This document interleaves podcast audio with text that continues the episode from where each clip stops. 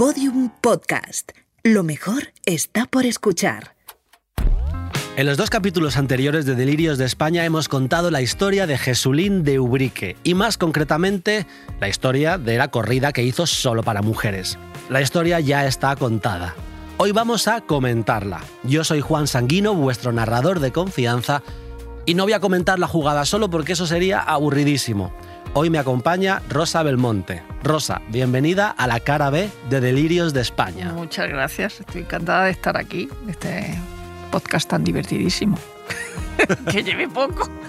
Delirios de España, la tertulia en torno a Jesulín y sus corridas para mujeres, con Rosa Belmonte. Vale, oye, ¿tuviste la corrida? Yo recuerdo haberla visto en Antena 3, sí, eh, pero también así como escandalizada, ¿no? No, no, no, en serio. Y luego me ha hecho mucha gracia escuchar a la, a la, a, la que obligaron a ser, que eso yo en ese momento no, no, lo sabía, a la que obligaron a ser presidenta de la corrida, porque tenían que ser todas mujeres y luego tenía como un señor detrás. Aparte de la novillera, tenía un señor detrás diciéndole...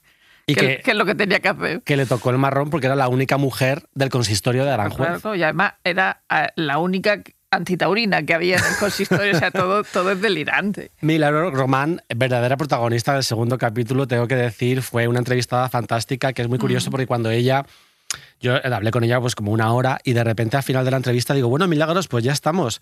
¿Tienes alguna anecdotilla así que, que, te acuerdes que se te haya quedado en el tintero? y de repente me cuenta que su hija salió con Jesulín. Es como, ah, esto me lo dejas para el final, milagros. Sí, sí, que la había llamado por teléfono y que llamó a mi hija. ¿De 15 años? Sí, sí, sí. Eh, efectivamente, eran otros tiempos. Em, en esta serie de podcast, cada historia tiene un protagonista que de alguna manera em, contribuye a la construcción de la cultura de la celebridad. Si en el primer capítulo fue los despachos, de Televisión Española, en la organización del concierto de Miguel Ángel Blanco. En este segundo capítulo de Jesulín de Ubrique, los protagonistas han sido el público. El público también es evidentemente esencial a la hora de construir a una celebridad. Claro, es que Jesulín eh, tampoco, tampoco podemos olvidar, y no lo había olvidado en los capítulos, al cordobés.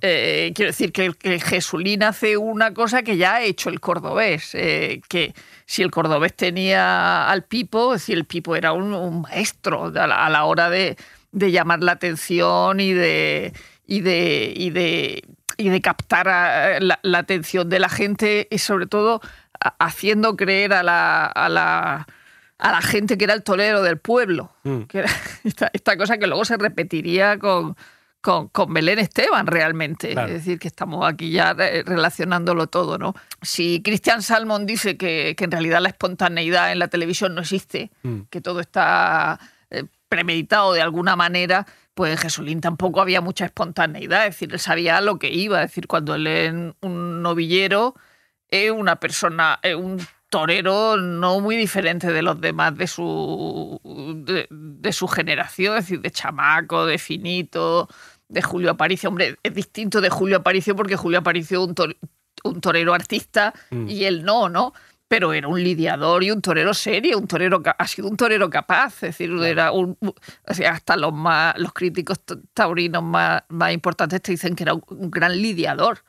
Pero eso era irrelevante para, para el público, porque lo interesante de Jesulín es que, digamos que su carrera mediática era prácticamente paralela a su carrera como torero. Es decir, tú podías consumir a Jesulín, podías reírte, celebrarlo, admirarlo, sin haber visto una sola corrida de toros, no de Jesulín, sino de ningún torero en tu vida. Claro, porque eso es lo mismo que diría, que diría el Pipo en su día. Es decir, lo importante no es cuando dice, cuando él se, empeña en decir yo soy el torero del pueblo, ¿no? Eh, lo importante no es lo que digan los críticos taurinos, es lo que diga la gente o, las gentes, que diría Yolanda, ¿no? O sea, las gentes, o sea la gente. La gente es lo importante, es la masa.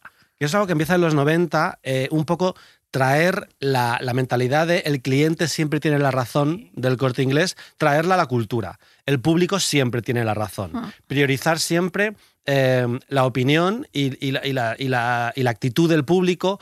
Y entonces como que el prestigio, que era algo que en los 90 todavía importaba mucho, los artistas querían ganarse a la crítica, los cineastas querían conquistar a los críticos de cine. Sin embargo, como que en los 90 mm, la gente empezó a decir, mira, los artistas empezaban a decir, mira, el público me quiere y todo lo demás me da igual. Como que el reconocimiento de la crítica especializada perdió su valor porque en un mundo ultracapitalista como en el que vivimos, el prestigio no da dinero.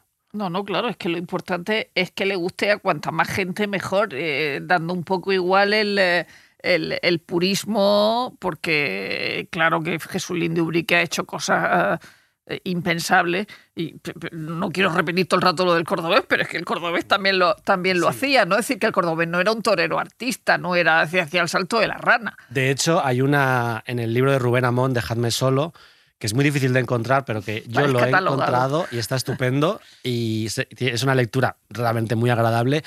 Él habla de cómo, eh, según Ortega y Gasset, los toreros siempre representaban el estado de la sociedad española, que si el cordobés era un poco una parábola del desarrollismo, de que otra España era posible, de que la prosperidad era posible y eh, Espartaco simbolizaba un poco el exceso, la ostentación de los 80, del PSOE de los 80, Jesulín sería una figura posfelipista en cuanto a que la voluntad del pueblo es la que manda por encima de todo. Y en este caso, como hemos visto en los dos capítulos anteriores, así fue. Lo del cordobés es increíble porque hmm. yo no sabía que él hizo la película Aprendiendo a Morir hmm. antes de tomar la alternativa y fue un fenómeno de taquilla. Es decir, que para cuando él tomó la alternativa, que se televisó en televisión española, mm. Todo el mundo ya le quería y, era, esa alternativa era como el clímax de la película. Y era como que se consumía como un serial, que tú eh, veías la película y luego le veías a él, que además tuvo una acogida muy grave en la alternativa, que fue como el típico viaje del héroe de que se enfrenta a los, a los obstáculos y al final acaba siendo victorioso. Y hay una una frase de Dominique Lapierre que me, que me gusta mucho sobre el cordobés que dice, el caudillo y el preso, el ministro y el campesino, el, terrateniente y la criada, el banquero y el obrero, 20 millones de españoles, casi un tercio de la población, esperaban ante la televisión en blanco y negro, unidos como no habían estado desde 1939.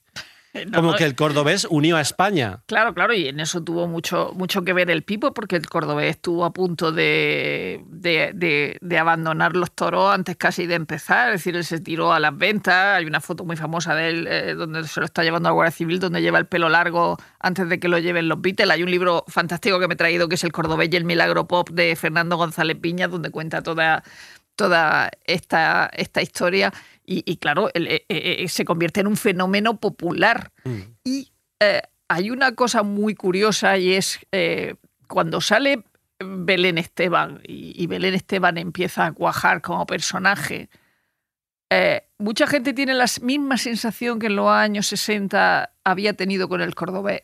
eso puedo hacerlo yo. Ya pese a la diferencia de ponerte delante de un toro o ponerte delante de una cámara, ¿no? Es decir, esa sensación de lo que tú estás haciendo no es arte, lo que tú estás haciendo mm. lo, hago yo. Me Ellos hacen que parezca fácil. Claro, claro, sí. Eh, Belén Esteban también representa un tipo de mujer muy concreto que no tenía cabida en la televisión de, de los 90, pero que en los 2000, a través de formatos como el diario de Ana, el diario de Patricia, em, son eh, las mujeres, las amas de casa, las mujeres de barrio, que ahora están por todas partes, pero en los 90 era muy curioso ese contraste entre la maruja, como se la llamaba en aquella época, que era indispensable en lo privado, porque ella gestionaba el hogar, todo lo doméstico, el dinero, los hijos, la educación, los valores, la limpieza, todo pero ridiculizada en lo público, sistemáticamente ridiculizada. Y de repente, en esta corrida de vaporellas encontramos mujeres de 60, 70 años, amas de casa, que se han organizado, que han venido con autocares de toda España y que además expresan en público sus deseos sexuales, que es una cosa que la gente no pensaba ni que una señora tuviera. Deseos sexuales. Sí, hay una desinhibición que, que es esa desinhibición que tiene, por ejemplo, Lolel León. Eh, no digo ahora, digo, digo, digo entonces y en aquella época. Es decir, todas esas cosas que dice, todas estas cosas que dice Lole León no las podría decir un hombre, ¿no? Yo nací en el 84 y como que creo que soy de las últimas personas que cuando ve una cámara no sabe qué hacer. Yo cuando, y hay gente de mi edad que sí sabe, yo cuando veo una cámara, o sea, para mí haces una foto es mirar a cámara, sonreír y como mucho pasarle el brazo, el brazo por el hombro a la persona que está al lado. O sea, yo no me pongo el culo en pompa delante de la, ¿sabes? Yo no me meto el dedo en la boca. Y sin embargo, la generación que ha nacido ya en el siglo XXI es más performativa hacia la cámara. Que es interesante lo que contaban. Cuando llegan las videocámaras, las bodas cambian su puesta en escena porque ahora las bodas están pensadas para ser grabadas y para ser un recuerdo, que es lo que lo que pasa que la cámara lo cambia todo, la cámara cambia la actitud de las personas, cambia el comportamiento humano, ¿no? Sí, pero pasa como con los nativos digitales, ¿no? Hay un momento en los años 90 en que la gente prácticamente se hace nativa televisiva y, eso pasa con todos los, famosos satélites que hay alrededor. Y luego que esos famosos eh, a, veces funcionan muy bien, lo del, lo del, por eso te digo lo de los casi nativos televisivos. Alrededor de Jesús Ubrique sale gente como, como la lechuga, que, que, murió de un cáncer de mama hace, hace unos años, o Paquila Coles, que era novia de Jesús Janeiro, del, hermano, ¿no? Bueno, novia, o sea, amante, porque él se supone que, que salía ya con su, con su novia, Contrapote. Y, y esos personajes eh, televisivos se hacen de oro eh, contando lo de la lechuga y por qué le llaman la lechuga. Es decir, es el momento en el que cuenta yo llevaba un traje de gitana blanco y verde y entonces me lo levantó hasta la cabeza y me dijo, vamos a hacer la lechuga. Oh, no, hay momentos televisivos que han dado esos personajes satélites fantásticos. decir, que, un famoso famoso, que una Rocío Jurado no te, no te daría nunca, ni Mónica Naranjo, ni Alejandro Sanz. Claro, claro. Y tú decías antes, volviendo a lo de que la cámara no se puede ser espontáneo ante la cámara, es que lo de bajarse los pantalones en el programa de Mercedes Milá mm. Jesulín ya lo había hecho. Mm.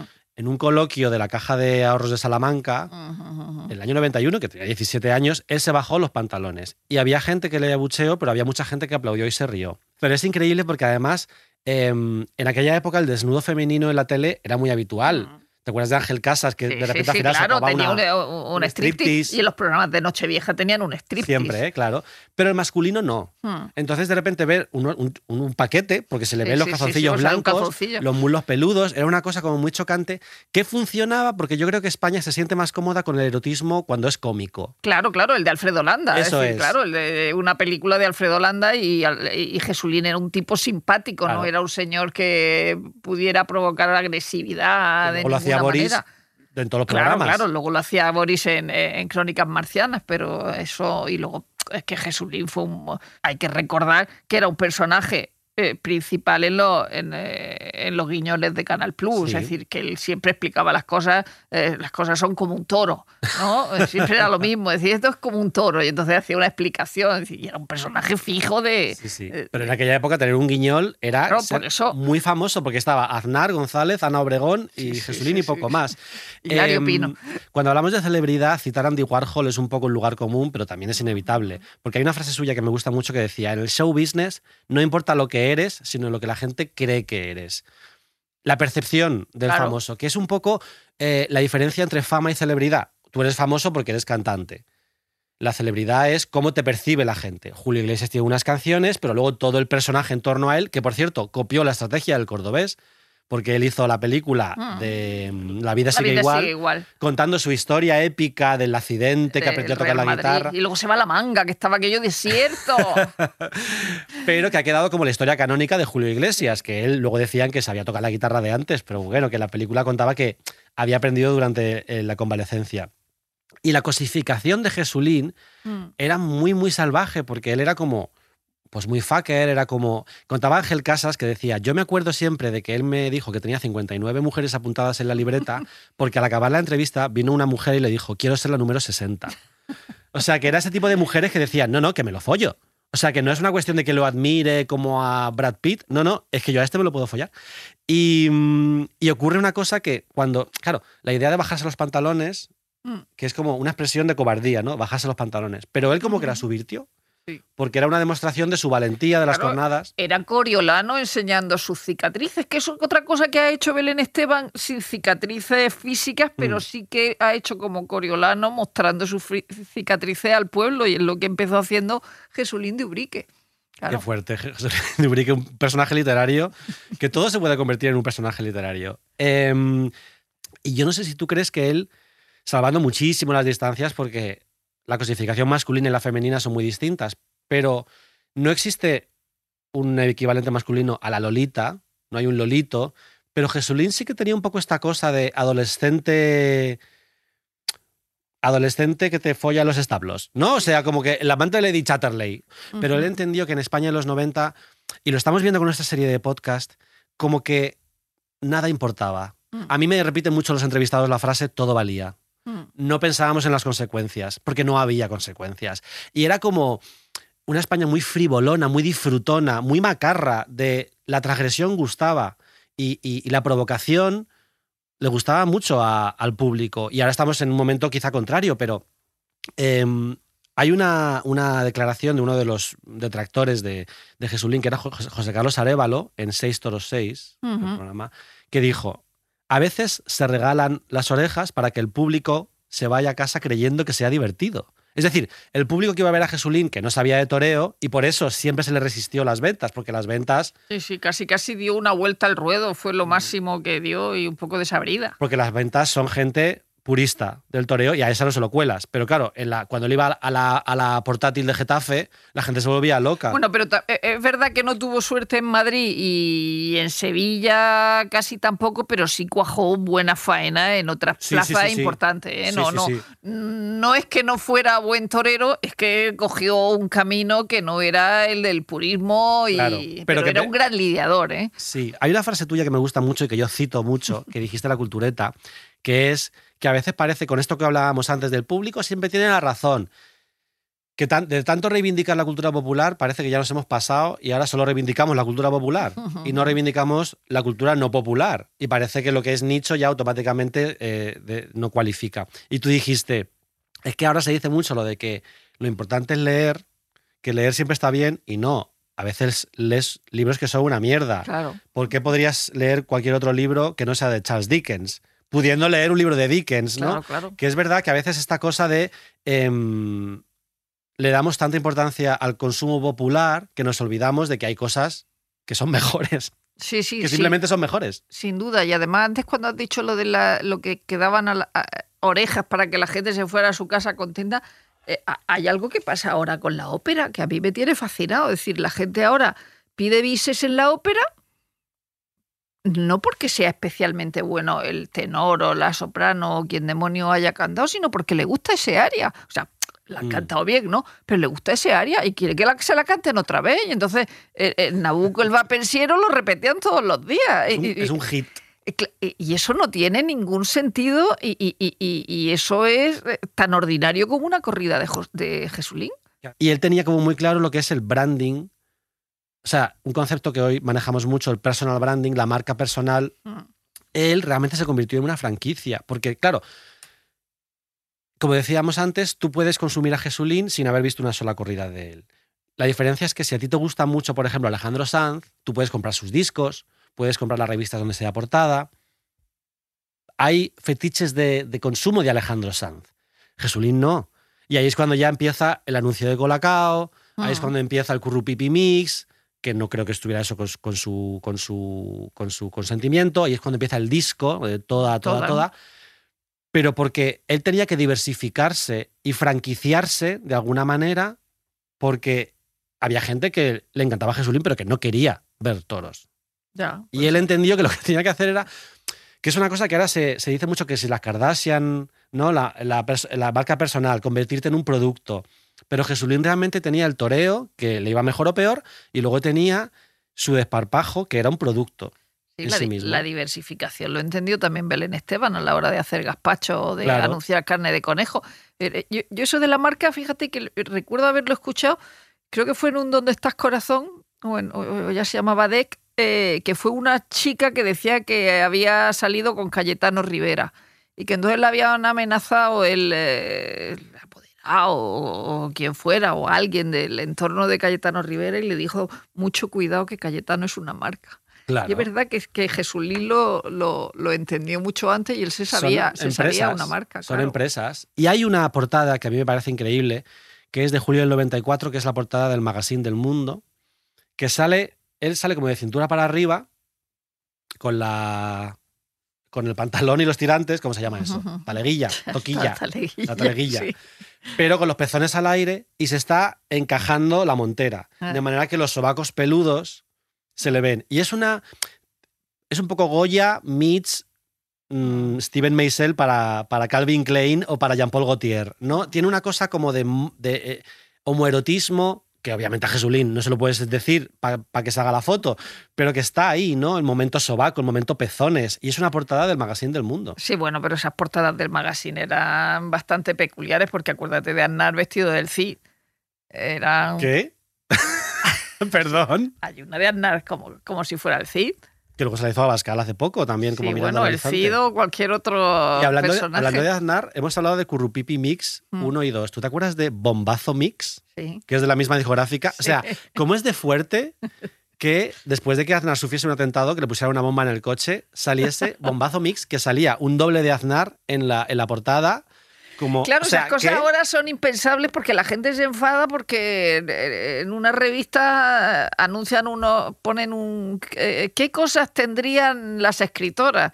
Y entonces Silvia Plath le ponen un horno precioso Smeg y la gente se, se molesta. Dice, pero bueno, pues sí, eh, ponen la ropa, el horno Smeg. ¿tú no, ¿tú no, crees que en aquel momento España como que estaba un poco buscándose a sí misma, buscando su identidad, probando un poquito esto sí, esto sí, bueno, todo, todo, todo estaba permitido y, no, y no nos escandalizábamos por cosas que, por las que nos escandalizamos bueno, Es que nos gustaba escandalizarnos. Es que yo creo que la diferencia es que ahora el escándalo nos molesta y en los 90 el escándalo nos ponía muchísimo. Nos encantaba, como estamos viendo en esta serie de, de podcast.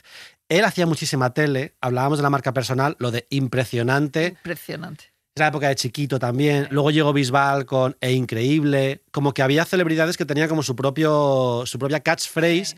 Y luego estaba Ruiz Mateos con lo de. Claro, que, te, pego, leche. Que luego hacía anuncios de Dul. O sea, como que todo podía ser, pues eso, una marca personal. Y Jesulín, lo bueno que tenía era que él estaba todo el verano toreando y todo el invierno en la tele. Y tú vas, tú vas viendo cómo él cada temporada es más famoso porque se ha pasado el invierno yendo a que apostamos, que, que apostamos. Claro que fue cuatro veces. Cuatro veces en cuatro años, porque le ponían trabalenguas. para que llamara y tenía a Jesulín, le está llamando desde casa y tiene que decir el trabalenguas que le va a decir Jesulín. De repente eh, se ponía a torear a, a Francín Galvez en Hola Rafaela. Le hipnotizaron y convencieron a Francín Galvez de que era un toro y a Jesulín de que la torease. Y luego de que una cebolla era una manzana. Y Jesulín se come la cebolla, hipnotizado por Tony Camo. De repente luego eh, hay otra escena que él recrea la escena. Fíjate que la escena de Hilda de Glenn Ford, que le da un bofetón a Rita Hayworth, la recrea Jesulín con Lidia Bosch. que, son que son momentos como muy esperpénticos, pero que eran programas en directo y que a la gente le gustaba mucho esta cosa de que realmente en esa... Ahora está todo grabado Masterchef está grabado, Massinger está grabado, todo está grabado. Pero en aquel momento era más barato hacer directo. Sí. Con lo cual. Está eh, grabado y editado, que es lo editadísimo, editadísimo. Y hay un, momento que Juan y Medio le preguntaba, Juan y Medio, que no tendría carrera sin las marujas. ¿Cuánto han hecho las marujas por la carrera de la Juan y Medio? La gente de cierta edad andaluza. Con una risa particularmente histriónica, a ser posible. Eh, Juan y Medio le dice, pero tú sabes la, la diferencia, Jesulín, entre la pestaña y la ceja.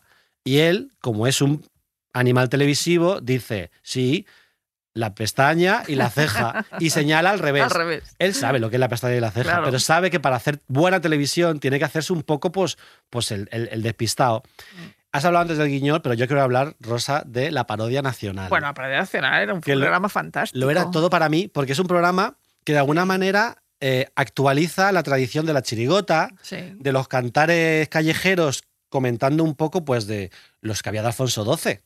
¿No? Y de, sí, sí, claro, el pueblo siempre se ha, parodiado al poder. Claro. Toda la vida. Es necesario para sentirte un poquito, un gustito, un poquito superior al poder. En este caso, era un programa satírico donde había canciones escritas por anónimos que decían: canción, eh, corazón pinturero. Eh, autor, María José González. Y salía María José González, que era una señora de 50 años de Utrilla, que estaba contentísima con que el Loli Panoli cantase una de sus canciones con melodías de canciones populares. A Jesulín le hicieron cinco canciones en cuatro años. no, en tres años. La Parodia Nacional El baremo de la popularidad, desde luego. La Parodia Nacional estuvo tres temporadas, pocas me parecen. Jesulín tuvo cinco. Por ejemplo, había una sobre los pies planos, porque él alegó pies planos para librarse de la mili y se reyeron de ello. Luego había otra sobre que, que era un sex symbol y decían todas se mueren por probar su colacao. había hecho los anuncios de colacao. Había uno ridiculizando su acento, porque como tú, buena murciana, sabes, en España los acentos que no sean de Valladolid siempre han sido una cosa como muy cómica, sobre todo los del sur. De su falta de cultura, había una canción que decía, apareces en mil revistas aunque no sepas leer.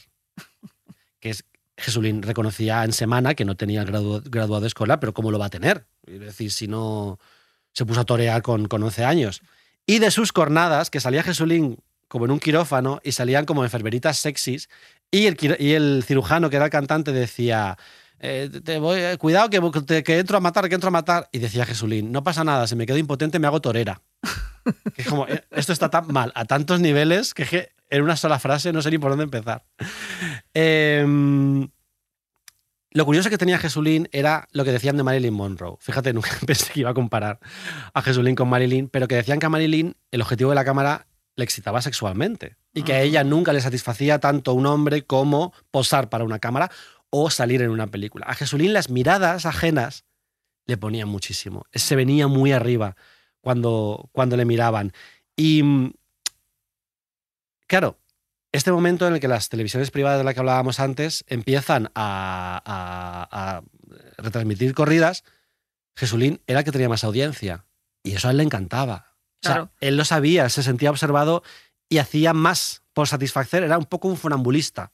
Claro, y, quizá tenía sentido en la televisión y, menos fuera de la televisión. Ha dicho Marilyn Monroe, eh, eh, Constance Collier, que es una de, de las profesoras que tuvo de, de, actuación, que era una que salía en la soga, eh, en un papel pequeño, eh, decía que, que, Mary Monroe era como el vuelo de un colibrí, que solo la puede captar una cámara. Mm. Es decir, que no tenía sentido en el teatro. Mary Monroe no era nadie en el teatro y probablemente Jesulín eh, era más Jesulín en la televisión que, que, al natural. Aunque al natural las que lo hubieran visto en Aranjuez o en el puerto de Santa María dirían, dirían no, porque otra cosa. Ahí estaba performando. Claro, pero por eso pero él sabía que había una, una, una cámara de televisión y, efectivamente la televisión daba sentido a Jesulín. Eh, tengo aquí unas estadísticas que eh, indican que, por ejemplo, Antena 3 retransmitió una corrida en sus tres, tres primeros años de emisión, 91-93, y 40 en el 94, porque era de Jesulín. Em, en, en, el año 93, por ejemplo, hubo 36 corridas retransmitidas en televisión y en el año 94, que es el de Jesulín, el de la corrida para mujeres, ya después de Mercedes Milá, hay 283 corridas. Es decir, que había mucha, muchas retransmisiones y eso que no había publicidad, porque a los anunciantes le daba como mal rollo. Digo, no voy a poner anuncio de Puleva Imagínate que corta cuando está el toro ahí echando sangre por la boca. Pues no quiero poner. No quiero yo no sé si lo pensarían en ese momento. Eso lo estamos pensando ahora, pero yo no sé si eso se No, esto lo contaba Rubén Amón, ¿eh? su libro que es del 96. Em, pero ¿qué pasa? Que lo que tenía más audiencia no era Jesulín, era el bombero torero. Claro, claro. era el, show, los magos. Y mm, esto hace que lo que hablábamos antes de las. De las em, los famosos satélites, era que tú podías de alguna manera descontextualizar ¿no? a, la celebridad. Es decir, ahí te podían cantar Jesulín y podías tirarle bragas y decir, cásate conmigo, queremos un hijo tuyo, que es una expresión... Sí, bueno, eso se lo decía a Felipe también. bueno, pero entiendo que quieras tener un hijo con Felipe. Quiero decir, te resuelve la vida. Bueno, a Belén Esteban le resolvió también la suya, pero el concepto hazme un hijo es una cosa como muy bruta, ¿no? Como muy visceral sin, sin, sin, pensar que mataba toros, ¿no? Como que tú podías descontextualizar a Jesulín de alguna manera. Eh, ya, pero eh, eh, esa todavía no era una época como la de ahora, en la que José Rasti ha, contado que al principio de curso preguntó a sus alumnos que qué preferían, si que en una corrida que muriera el torero, que muriera el toro, y, y la mayoría dijo el torero. Entonces, eh, eh, ese, ese momento no era no, estaba todavía en los 90. Es decir, yo no creo que hubiera que descontextualizar, es decir, que un torero era algo normal. Normal dentro de la normalidad, porque un torero es una cosa excepcional, pese a que a los españoles nos parezca que, claro que es una cosa muy nuestra y forma parte de nuestra cultura, pero un torero es una cosa muy, muy, muy, muy atípica. Y realmente Belén Esteban de repente capturó a toda una España que no se sentía representada por la televisión, y mm. dijo, no, no, es que esta mujer es como mi prima, es como mi vecina, es como yo. No, ya te digo lo que, decían lo mismo que con el cordobés, eso lo puedo hacer yo. Siento, esta chica siente las emociones igual que yo. Y al final tenía esta cosa de todo lo que le dicen a las mujeres que tienen que reprimir, no grites, cruza las piernas. No seas tan histérica. Belén Esteban decía, voy a hacer lo que... Y eso es una cosa que es muy liberadora para, para, para, el espectador. Y justo conforme ella empieza a salir más en la tele, él deja de salir en la tele. Y habla tanto ella de él que él se convierte en un villano por omisión. Sí. En plan, es una figura de repente como más sombría, según lo retrataban en las televisiones. Claro, ese es el hombre que no ve a su hija, es el hombre que no pasa manutención a su hija, el hombre que no da la cara por su hija, que no sabe ni a qué colegio va, ni tanto mm. ese tipo de cosas que, ha dicho siempre Belén Esteban. Pero vamos, que cuando se acusa a Belén Esteban de usted lo único que ha tenido un, hijo con un torero no es verdad. Hay gente que ni lo sabe. O sea, eso puede haber sido el nacimiento del personaje pero eso, ella se ha construido un personaje. Y de verdad que hay chavales que no lo saben. Como el otro día cuando dice uno, acabo de ver el documental de Beckham y me, entero de que su mujer fue una Spice Girl. Es como, ¿qué? Dios mío, somos fósiles. Em, yo tengo que decir que toda me parece un temazo. Y creo que Chayanne habría arrasado con esa canción de manera no irónica. Pero claro, el chiste automáticamente era. Era toda. Era como nadie, nadie piensa que Jesulín haya cantado esto. Él no habla así, entonces el chiste se hizo enseguida, que luego lo parodiaron en Cruz y Raya y tal. Pero también te digo que en aquella época no era tan raro este intrusismo. Antonia Delate hizo un disco. No, todo el mundo hizo, ha hecho un disco. María José Galera. Claro, claro. Dinio, Jesús Vázquez. o sea, que, realmente podía cantar cualquiera, no hacía falta que supiera. Era, aquella era Haciendo el amor. menudo hit. Lo ponían en las discotecas de Alcorcón. Eh, y luego, para terminar, me gustaría hablar de un análisis psicológico que hace Rubén Amón en Dejadme Solo, que es un libro que, si os interesa la figura de Jesulín, recomiendo mucho, que es que él dice que eh, Jesulín de Ubrique responde a una personalidad con núcleo esquizoide. ¿Y esto qué quiere decir? Según Melanie Klein, según la teoría de Melanie Klein, es que son gente muy solitaria, muy introvertida, que ya ha decidido quiénes son. Yo soy esta persona y no se relacionan con los demás para construirse a sí mismos, como hacemos todos, ¿no? Lo normal es que tú te relaciones con la gente para construir tu personalidad un poquito aquí, un poquito allá. No, no. Él solo se relaciona con la gente para que reafirme lo que ya piensa de sí mismo. Y son personas muy serias que utilizan la simpatía para seducir a la gente que se ponga de su lado. Entonces, Rubén Amón dice que en ese momento hay muchas celebridades como Mario Conde y Jesús Gil que responden a esta mentalidad y que es una mentalidad muy de o conmigo contra mí. O sea, ellos no tienen rivales en el sentido de Salieri y Mozart, que me haces más grande. No, no, no. Ellos tienen enemigos que hay que eliminar, que es lo que hacía con Enrique Ponce de boicotearse un poco las plazas. Entonces, lo que cuenta Rubén en el libro es que este tipo de personalidades parten de la base de que lo bueno está dentro de ellos y todo lo que está fuera es lo malo. Entonces, todas las críticas es por envidia. Un poco la Mesías, un poco Lola Dueñas en la Mesías. Esta cosa de yo soy la hostia, si tú no piensas lo mismo es porque me envidias. Con lo cual, tu opinión no es válida porque mira toda la gente que me quiere. Que es un poco perfil de tuitero bastante. Es decir, los tuiteros es en plan de, mira todos los retweets que tengo, tengo razón. Mi argumento es válido. La masa me adora. Efectivamente, como la, de nuevo volvemos a validar la masa, la opinión de la masa como la opinión correcta, porque si tanta gente lo piensa, como decían en Los Simpsons, más de un millón de fumadores no pueden estar equivocados, ¿no? Em, y cuando, claro, Jesulín cuando se defiende, él no argumenta. Él dice, yo tengo más cojones que nadie, y punto.